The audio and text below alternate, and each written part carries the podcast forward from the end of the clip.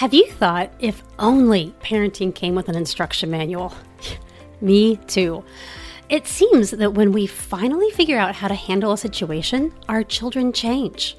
What was working no longer works, and it can be infuriatingly frustrating at times. We scramble to talk to friends, read books, or search the internet to figure out what to do. I've been frustrated by this at times until I realized that it's a natural part of life as we progress through the stages of the influence factor parenting continuum. As I learn to embrace the shift from control to influence, I have deepened my relationship with my children and become more secure in allowing them to explore and spread their wings. But it hasn't been easy. My first step was to recognize and acknowledge why it was necessary to change my perspective and my parenting style. Shifting my mindset gave me encouragement when the transition was difficult.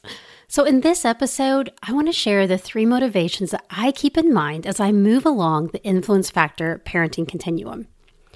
But before we dive into the three reasons why your parenting style must change as your children mature, let me give you a brief overview of the influence factor parenting continuum in case it's new to you. On one end of the continuum is control, and on the other end is influence. When our children are babies, they need us to take care of their every need. Initially, our role is to train them in how to obey, how to behave in different situations, and how to take care of their own needs later will move into more of a mentoring role.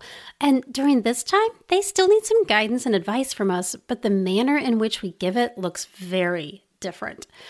And as teenagers and young adults, we move again into a new stage where we have little to no control over them, but we hope that our influence continues. We need to embrace a coaching mindset during this time so that we can listen and provide perspective without giving unsolicited advice. This might be the hardest stage for most parents to embrace. It has definitely been a journey for me. So, now that we have a basic understanding of the influence factor parenting continuum, let's dive into why we need to move along this continuum. This really helps me to keep in mind these uh, three reasons so that when I'm having a hard time transitioning, I can bring this back up and it gives me the motivation and the encouragement to keep trying to apply this. So, the first reason is that they need to develop new life skills. There is probably something that you wish your parents had taught you before you moved out. For me, when I got married and moved out of my parents' home, I knew some basics of cooking and cleaning, but I really didn't feel comfortable and confident doing it. I had a lot to learn.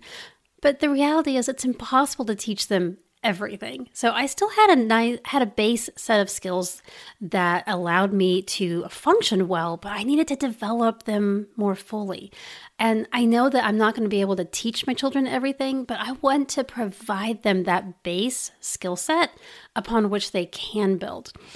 And I used the responsibilities and privileges list as a guide for how to do this. It was different for each girl, but it provide us, provided us a good base that they could both build upon.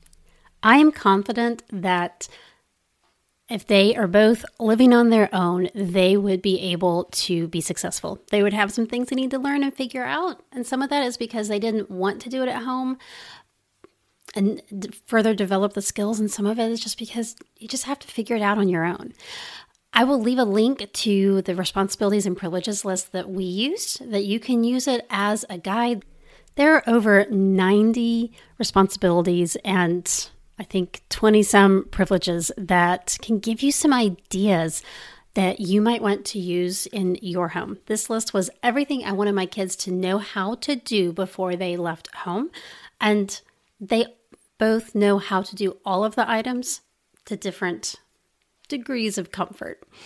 I like to think about this stage and as a caterpillar emerging from a cocoon, you've probably heard that if you help a butterfly as it is emerging from the cocoon, that it will probably die. It needs to have that struggle emerging so that it can get um, all the fluid out of its wings. It can be ready to fly. It, it needs to do it on its own.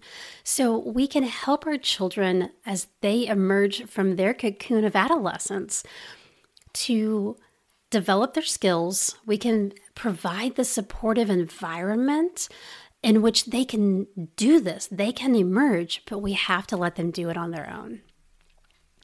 Now, the second reason that I keep in mind is that they need a safe environment in which to fail. This is so hard to do, but we have to let them try and fail when the stakes are not as high. We've had many times when we've had to let them face the consequences of their choices and actions, and honestly, it often hurts me more than it hurts them. I don't want to see them suffer. I don't want them to have to go through that, but they have to do it on their own and they have to learn from each situation. Often, not always, but often, they have later thanked us for not stepping in and rescuing them because they had learned some very valuable lessons and they felt better prepared for next time. I will talk more about this on the episode next week about how you can help your children assume responsibility for themselves without nagging. And part of that is this a reminder to that they need to experience it, they need to fail at times, and then they can learn from those situations. When we embrace this philosophy, we have to recognize that our ch- children will experience a range of emotions. They may feel anger, frustration, fear, overwhelmed. And what we can do during this time is to help them process and work through the emotions without taking away the bite of the consequence. This also is really hard to be in the moment with those emotions and know what to do, how to help them without um, taking away the bite of the consequence and without taking away that learning opportunity.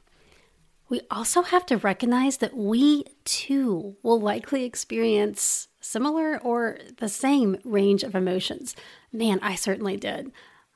You can surround yourself with a support network of friends and family to help you process the emotions, know when to get help, and to persevere. Your children might cry and be mad at you, but in the long run, you'll both benefit. We have had many times when my daughters have been so frustrated and mad at us because we didn't tell them what to do because we allowed them to experience the consequences of what uh, of their their decisions and their actions and it was not pretty. But we both got past it. Our relationship is still okay and they've grown as a result of it.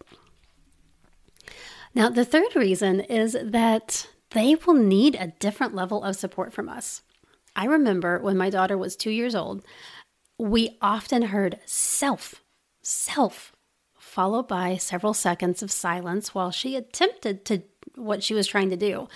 And then we heard helpy. She was learning new skills and she wanted that independence, but she couldn't quite do it on her own. I had to resist the urge to jump in and help her. This was repeated over and over as she matured. It sounded different. It was no longer self and helpy, but the end result was the same. She wanted to do it herself. And sometimes she succeeded. Sometimes she was able to do part of it, but needed help with the rest of it. As our children mature, they need us to back off and allow them to attempt more on their own. They need to practice making decisions and doing things like making phone calls and sending texts and emails on their own. We can help them acquire these skills for example, when my da- daughters were first learning to send messages, they wanted me to help them. I'd start by making suggestions based on what I would do in their situation. And then later, I had them attempt it first, and I'd look over what they composed before they sent it. Before long, they had gained confidence and ability and sent most of their messages without any help.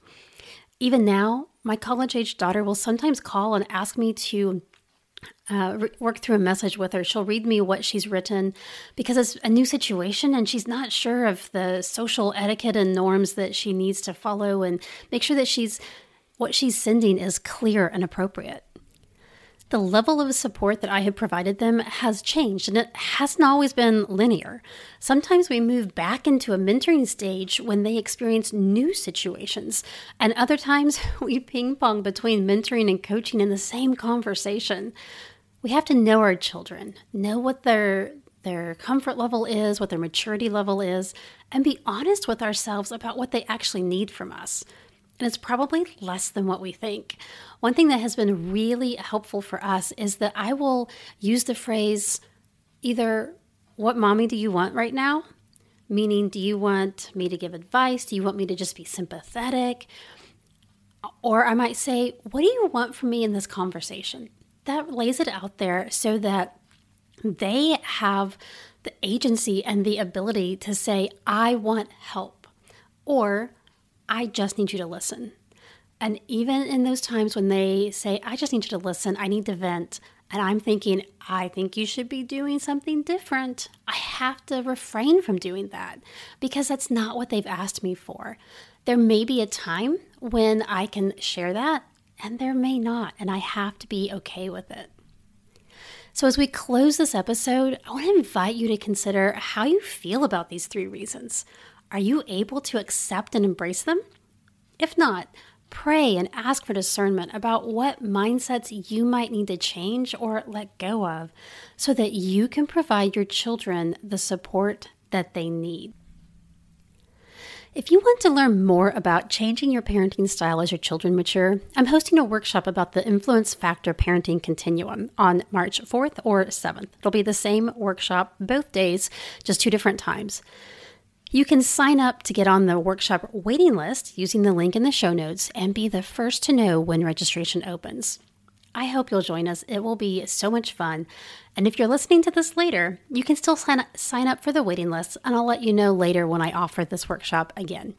And as always, I'm here if you want to schedule a coaching session to discuss this and brainstorm a plan of action to help you move along the influence factor parenting continuum. I've linked some other resources in the show notes that you might also find helpful. Until next time, remember that you are fearfully and wonderfully made, and that you have been called to have a unique impact on the world. Let your light shine as you share your gifts, talents, and passions with the world. Thanks for joining me on the Purposeful Impact podcast. I pray that today's episode blessed you and that you found encouragement and practical tips. If so, would you share this episode with someone else so that they can be blessed too? I'd also appreciate it if you would take 30 seconds and leave a rating and review in your podcast app. Leaving a review helps other homeschool parents find the podcast and know if it's a good fit for them. Thanks so much for helping to spread the word.